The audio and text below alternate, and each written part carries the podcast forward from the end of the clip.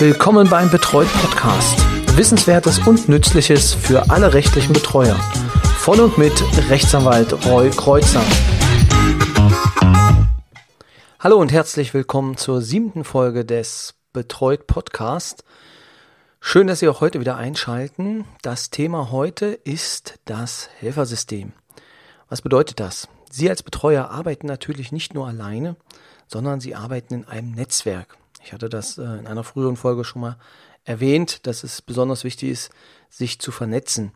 Doch wer ist jetzt Bestandteil dieses Helfersystems beziehungsweise dieses Netzwerkes des Betreuers?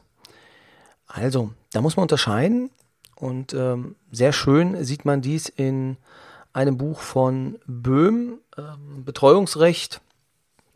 Einfach mal googeln.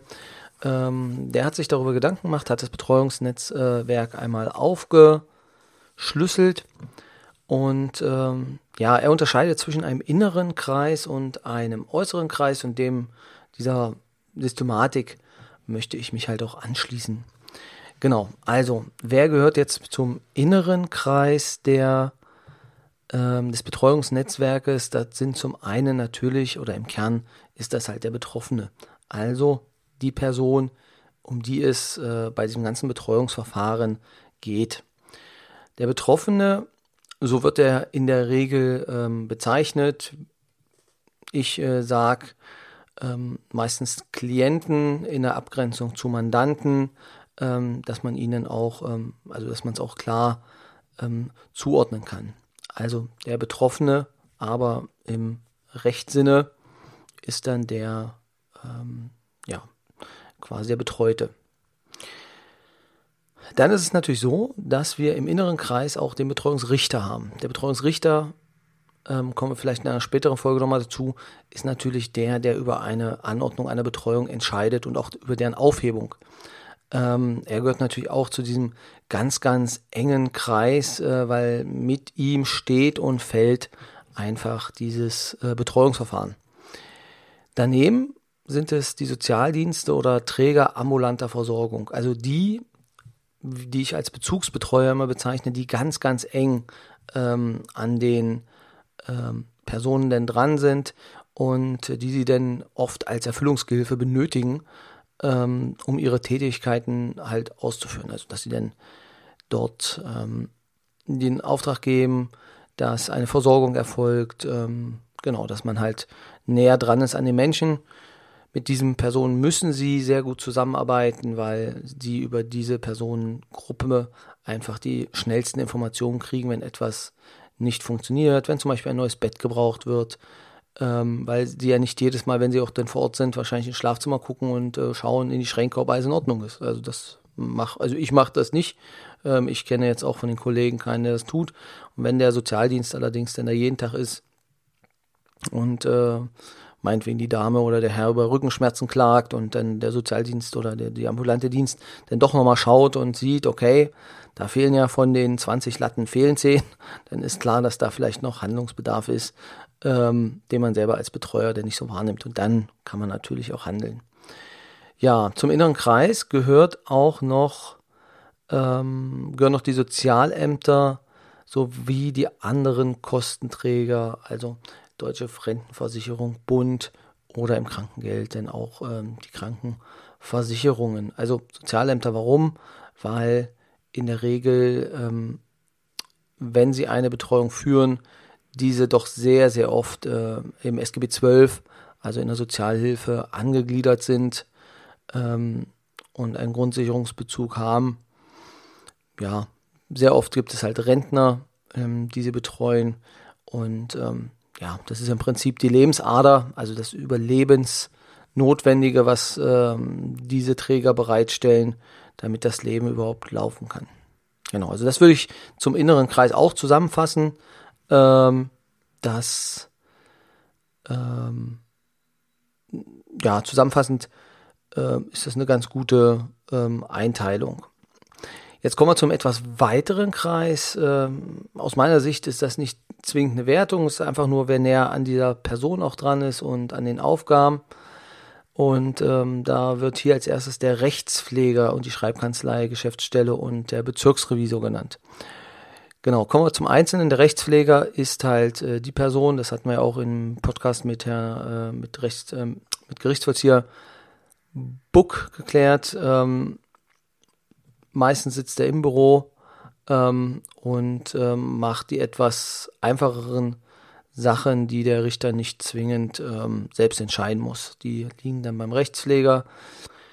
Die Geschäftsstelle ist quasi das Vorzimmer des Rechtspflegers und äh, für Sie als Betreuer besonders wichtig, weil ähm, dort im Prinzip die ganze, der ganze Schriftverkehr koordiniert wird.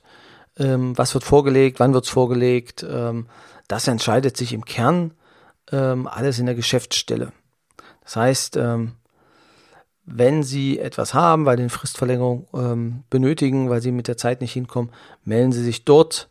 Ähm, die Damen, die meistens dort sitzen, sind äh, meiner Erfahrung nach immer super hilfsbereit und äh, versuchen einen zu unterstützen, wo es geht. Ähm, seien Sie nett zu denen, ähm, die können Ihnen das Leben entweder sehr, sehr erleichtern und äh, oder auch zur Hölle machen. Also zum Glück kann ich sagen, ähm, dass ich mit den Geschäftsstellen bisher immer sehr, sehr viel, sehr viel Glück hatte ähm, dass eine gute Zusammenarbeit denn ähm, auch gegeben war, ähm, auch wenn, und äh, das wird die Geschäftsstelle teilweise auch wissen, ich bei Fristen dann ähm, doch ein sehr dickes Fell hatte. Genau, aber so viel von den interner. Genau, der Bezirksrevisor, ähm, der kommt vor allem dann ins, ähm, ins Boot, wenn es um Vergütungsanträge geht, die eigentlich vermögend gestellt werden müssten. Das heißt, der Betreute müsste eigentlich vermögend abgerechnet werden, das heißt, die Betreuung selber bezahlen oder ähm, ähm, vermögenslos. Kommen wir auch nochmal zu, weil das ist ein Bereich, ähm, der recht kompliziert ist und mit dem man, ja, also wo es immer sehr lange dauern kann, wenn der Bezirksrevisor sich einer Sache annimmt, aber ähm, er kontrolliert auch die Rechtspfleger und deswegen sind die Rechtspfleger immer sehr, sehr daran interessiert, dass die Akten dann auch passen, weil sie natürlich dann durch den Bezirksrevisor ähm, ja, zur Rechenschaft gezogen werden können, wenn in der Akte was nicht passt. Ja, ansonsten Landgericht, Bundesgerichtshof, also wenn Sie jetzt beim Amtsgericht ein Problem haben, ähm, dann gibt es natürlich die Instanzen oder den Instanzenzug, den Sie denn äh, ähm, gehen können. Und der wäre dann halt übers Landgericht bis hin zum Bundesgerichtshof. Ja, außerhalb oder im Betreuernetzwerk gehören natürlich auch andere Betreuer dazu. Also sie sollten sich auf jeden Fall vernetzen, so es sie es noch nicht getan haben. Wer alleine wirklich vor sich hin wirtschaftet, ähm, wird aus meiner Sicht keine große Freude haben. Ähm, springen Sie über den Schatten, suchen Sie sich irgendwelche Stammtische, ähm, ja, connecten Sie einfach. Äh, das ist das Wichtigste ähm, was sie in diesem Beruf machen können. Ähm, ob es um Wohnungen geht, ob es um irgendwelche Sachen geht, die sie besorgen müssen. Also je besser man vernetzt ist, ähm, desto mehr Optionen haben sie auch ähm, später denn für ihre Betreuten. Also je besser kann man aus meiner Sicht dann auch den Job machen. Bevollmächtigte gehören auch in dieses Netzwerk. Ähm, in der Regel ist es oft so, dass auch Vorsorgebevollmächtigte noch mit äh, dabei sind. Entweder ähm, machen sie nur einen gewissen Rechtskreis, dass sie sagen, okay, ähm, ich kann jetzt noch die Gesundheitssorge übernehmen, aber ähm, andere Sachen oder andere Bereiche möchte ich nicht mehr übernehmen, ich will nichts mit dem Geld zu tun haben ähm, und dann wird ein Betreuer bestellt, dann muss man sich natürlich dann auch äh, im Rahmen dessen mit dem Bevollmächtigten absprechen. Ähm, das funktioniert mal mehr, mal weniger. Bevollmächtigte sind natürlich auch oft drin. Also ein paar Fälle habe ich jetzt auch gehabt, wo einfach Bevollmächtigte ihre Vollmachten ähm, ja nicht im Sinne des Betroffenen ähm, ausgeführt haben. Und ähm, dann gibt es halt Kontrollmechanismen auch ähm, im Betreuungsrecht, die dann greifen, um den Bevollmächtigten so ein bisschen auf die Finger zu hauen, beziehungsweise das zu überprüfen, oder in letzter Konsequenz einfach auch zu sagen, okay, sehr schön, dass du dem bevollmächtigt bist, aber ich glaube, es macht hier mehr Sinn, dass äh, jemand kommt, der äh, da ein bisschen mehr Kompetenz hat. Genau. Der Verfahrenspfleger, der Verfahrenspfleger ist äh, eine Person, die die Interessen des Betreuten gegenüber ihnen, also ja, ihnen gegenüber ähm, schützt. Gerade im Verkauf, ähm, im, im Bereich vom Veräußerung von, von Grundstücken ähm, ist der wichtig, wenn die Person nicht mehr in der Lage ist, äh, den eigenen Willen zu äußern, äh, muss natürlich geklärt werden, was, ähm, ob, ob dieser Verkauf, den Sie jetzt anstreben, ob äh, der natürlich jetzt im Interesse des äh, Betroffenen ist. Also, wie gesagt, der prüft denn die Verträge und ähm, kommt dann zum Schluss, ob das sinnvoll, wirtschaftlich sinnvoll ist, ähm, inhaltlich sinnvoll ist, was dort passiert, oder ob man lieber sagen sollte, okay, ähm, hier gibt es keine Genehmigung, die das Gericht erteilen kann für den Hausverkauf, weil ähm, das nicht in dem Interesse des Betroffenen ist. Also, wie gesagt, es gibt viele Kontrollmechanismen, die im Betreuungsrecht laufen, ähm, die aus meiner Sicht auch vor der, ähm, also die, die einfach schützen vor Missbrauch. Die Betreuungsbehörde ist aus meiner Sicht ähm, für Sie als Betreuer noch eine sehr wichtige Stelle, weil Sie im Prinzip hier Ihre Betreuungen herbekommen. Also sie werden zwar vom Amtsgericht bestellt, allerdings die Betreuungsbehörde ähm, schlägt vor. Das heißt, die Betreuungsbehörde hat über alle Betreuer den besten Überblick und kennt auch deren Kompetenzen. Und mit diesen Kompetenzen oder aufgrund dieser Kompetenzen können natürlich dann auch die Leute eingestellt werden. Weiter geht's mit dem Gesundheitsamt. Das ist an der Stelle auch äh, wichtig zu erwähnen. Also die Kreisverwaltungsbehörden, Polizei, alles was so Behörden angeht. Also je nachdem, welches Klientel sie vertreten, ähm, kommen sie mit denen halt auch öfter in Kontakt wegen Gutachten, wegen meistens auch Strafdelikten, ähm, dass sie denn dort auch teilweise in regelmäßigen Abständen bei der Polizei auftauchen müssen oder sie ja selber Anzeigen stellen. Das Gesundheitsamt ähm, ist zum Beispiel für die Begutachtung ähm, zuständig bei Eingliederungshilfe. Also mit denen haben sie auch äh, regelmäßig zu tun, wenn sie Leistungen beantragen wollen. Ja, Wohn-, Alters- und Pflegeheime, das äh, ergibt sich in der Regel von selbst, dass äh, sie mit denen halt auch, wenn sie ältere Personen oder wenn sie halt pflegebedürftige Personen haben äh, und die in Heimeinrichtungen bringen, natürlich auch gut zusammenarbeiten müssen.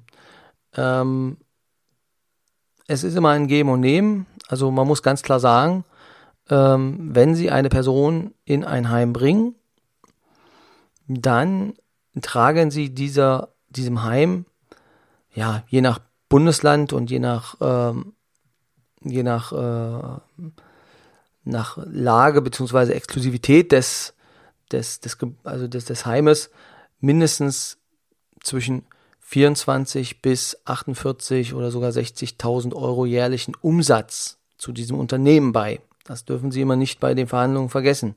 Ähm, klar, sie möchten einen Heimplatz haben, aber auf der anderen Seite ähm, sind sie jetzt nicht nur Bittsteller, sondern sie bieten an, dort Geld zu lassen. Ob es, es ist ja meistens ihr Geld, meistens dann vom Sozialamt, in vielen Fällen ähm, auch ein sehr hoher Anteil von der, von den Pflegekassen, aber das ist einfach ein Umsatzbringer und dementsprechend kann man auch etwas ähm, ja, selbstbewusster auftreten. Ich verstehe, in einigen Regionen geht das nicht, weil einfach dann dort ähm, das, ja, die Lage so brenzlig ist, dass man überhaupt froh ist, wenn man ein Heim hat.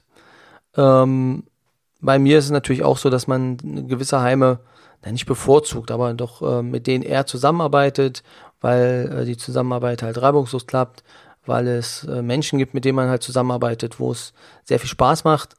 Ähm, mit denen zusammen zu arbeiten.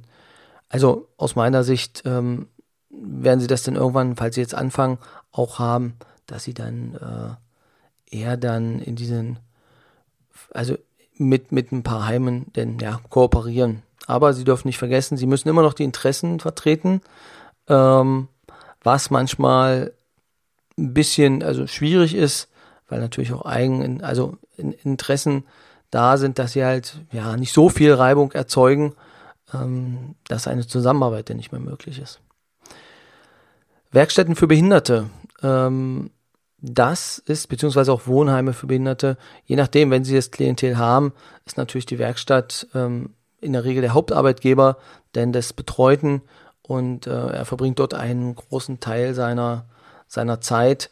Ähm, deswegen ist dort eine gute ähm, Koordination auch notwendig. Ähm, ja, je nachdem, in welche Werkstatt äh, die Person geht, da gibt es verschiedene Arbeitsbereiche. Ähm, in der Regel hat man einen sehr guten Kontakt mit den Sozialarbeitern dieser Werkstätten, um dann ähm, die Sachen auch ähm, gut zu klären. Krankenhäuser, klar, ähm, immer mal wieder wird es, äh, gerade wenn sie ältere ähm, Patienten bzw. Betroffene ähm, versorgen, ähm, da wird es, da wird es nicht auszuschließen sein, dass da auch ein Krankenhausaufenthalt immer mal wieder dabei ist. Bei mir sind es halt die Psychiatrien, ähm, in denen ich regelmäßig zu Gast bin. Ähm, dort sind es eigentlich auch die Sozialarbeiter, mit denen sie den meisten Kontakt haben werden und mit den Ärzten, aber ähm, die Koordination läuft meistens ähm, über die Sozialarbeiter. Ähm, ja, ist natürlich jetzt auch schwierig. Es gibt in der Regel immer eine Zuständigkeit in einem ähm, Bereich. Das heißt, sie sind, also ihr Krankenhaus ist immer denn für ihre Betroffenen zuständig. Ähm, das muss nicht sein. Ich habe es auch schon öfter geschafft, dass Personen dann in andere Krankenhäuser verlegt werden können. Ähm, aber im Kern gilt das mal das ähm, Örtlichkeitsprinzip, ähm, was auch mit den Kosten zu tun hat, weil man natürlich jetzt nicht 200 Kilometer extra fahren kann, nur weil die Person sagt, ich werde da, ähm, also gerade bei einer psychischen Akuterkrankung, ich werde da jetzt besser behandelt. Ähm, bei, Akut, bei Akutdingen ähm, gibt es dann natürlich immer den äh, örtlich zuständigen ähm, Krankenhausträger. Betreuungsvereine, wie gesagt, wenn Sie Selbstbetreuer sind, können Sie auch in einem Betreuungsverein arbeiten. Äh, in diesem Betreuungsverein ähm, sind in der Regel auch die Querschnittsaufgaben äh, mit beinhaltet. Das bedeutet, dass ehrenamtliche Betreuer auch Unterstützung erfahren sollen durch dann die Profis, ähm, was in Teilen sehr gut gelingt, äh, durch Weiterbildungen und äh, ja, einfach durch Fragemöglichkeiten, dass man einfach ins Büro geht und sagt, hier, ich habe da mal eine Frage, wie sieht denn das und das aus? Können Sie mir da ein bisschen weiterhelfen? Ansonsten gibt es auch noch äh, Sachverständige, die ähm, natürlich auch Ihnen, also die für Sie notwendig sind, wie zum Beispiel, wenn Sie ein Gutachten erstellen lassen wollen, dann benötigen Sie natürlich auch ein Sachverständigen-Gutachten ähm, oder auch ähm, bei Erkrankungen bis hin zu ähm, allein der Betreuungsbestellung. Also eine Betreuungsbestellung funktioniert ja nur, wenn ein Arzt sich das angeguckt hat und ähm, bei einer grundständigen Betreuung ähm, ist es so, dass natürlich dann auch ein Gutachten erstellt werden muss und die Person sollte schon Ahnung von dem haben, was sie da tut. Dann sind wir direkt bei behandelnden Ärzten, die natürlich vor Ort ähm, in der Regel die Erkrankungen, die ihre Betroffenen haben, ähm, versorgt oder versorgen. Also das, äh, das sind so die ersten Schnittpunkte, ähm, wenn es auch um Unterbringungen geht, dass sie mit den behandelnden Ärzten sprechen und sagen, ist das jetzt notwendig, ist das nicht notwendig. Ähm, es sind halt immer wieder dieselben Schnittstellen. Ähm, deswegen ist es gut, wenn es halt auch immer wieder dasselbe Krankenhaus ist, beziehungsweise immer dieselbe Station, damit man dann weiß, ähm, oder damit auch auf der Station die behandelnden Ärzte wissen, ähm, wie es um den Patienten steht und welche Geschichte er hat, ohne dass er dann immer die ganze ähm, Krankenakte lesen muss, äh, was teilweise, glaube ich, nicht gemacht wird. Aber also bei einigen Patienten auch verständlich, weil das wahrscheinlich digital zwar abgelegt ist, aber ähm, doch mehrere Bände umfassen würde. Last but not least, Verwandte und das soziale Umfeld. Ich sage immer so gern, ähm, meine Betreuten sind nie das Problem in 90 Prozent der Fällen. Wenn's, also wenn es Probleme gibt, liegt es meistens nicht an den Betreuten, sondern an den Verwandten oder am sozialen Umfeld. Ob es der Sohn ist oder die Tochter, die noch an das Erbe wollen und jetzt Angst hat, dass der ähm, Betreuer alles verquietscht, ob es der liebende Ehepartner ist, äh, der seinen Partner ähm, unter Druck setzt und äh, ihn kaum alleine agieren lässt, ähm, ob es die Mutter ist, die an ihrem Sohn oder an ihrer Tochter klammert. Es gibt so viele verschiedene Facetten, ähm, dass das Umfeld entscheidend, äh, also ihnen helfen kann, aber auch wirklich sehr im Weg stehen kann. Ähm, das ist meistens die größere Aufgabe, das so ein bisschen zu koordinieren, ab, sich abzugrenzen ähm, und natürlich aber auch die Leute mitzunehmen, weil in der Regel haben die ja ein Leben lang mit der anderen Person zu tun gehabt äh, und jetzt kommt jemand anders, der darüber bestimmt. Klar, sie könnten es selber machen, aber wenn sie dazu nicht wirklich in der Lage sind, ist es trotzdem schwierig. Ähm, auf diese Person können sie natürlich jetzt auch zurückgreifen, wenn sie Unterstützungsleistungen brauchen. Ähm, die können ihnen dann auch mal was zuschicken, denn von irgendwo woher oder von Unterlagen können dann nochmal nachgucken, ohne dass sie dann selber vielleicht eine halbe Stunde hinfahren müssen, da suchen und eine halbe Stunde zurück, spart ihnen dann enorme Zeit. Ähm, und wenn die es einfach sagen, okay, ähm, ich fotografiere es ihnen ab und schicke es ihnen per WhatsApp oder so rüber, damit sie dann damit ähm, auch dann arbeiten können. Ja, so viel vielleicht. Ähm, das wären so die Personen, die ich jetzt im Netzwerk habe. Wenn Ihnen noch äh, wer einfällt, dann äh, würde es mich freuen, wenn Sie mich einfach ja, kontaktieren und wenn ich wen vergessen habe oder wenn es mehrere sind, würde ich auch noch eine extra Folge machen mit weiteren Netzwerkpersonen. Ja, wenn Sie Kontakt aufnehmen wollen, info at betreut.de, betreut mit ROY, da erreichen Sie mich oder unter Facebook beziehungsweise unter Twitter Hashtag betreut. Ja, das war's dann für heute. Nächste Woche geht's weiter. Ihnen auf jeden Fall einen schönen Tag und bis demnächst.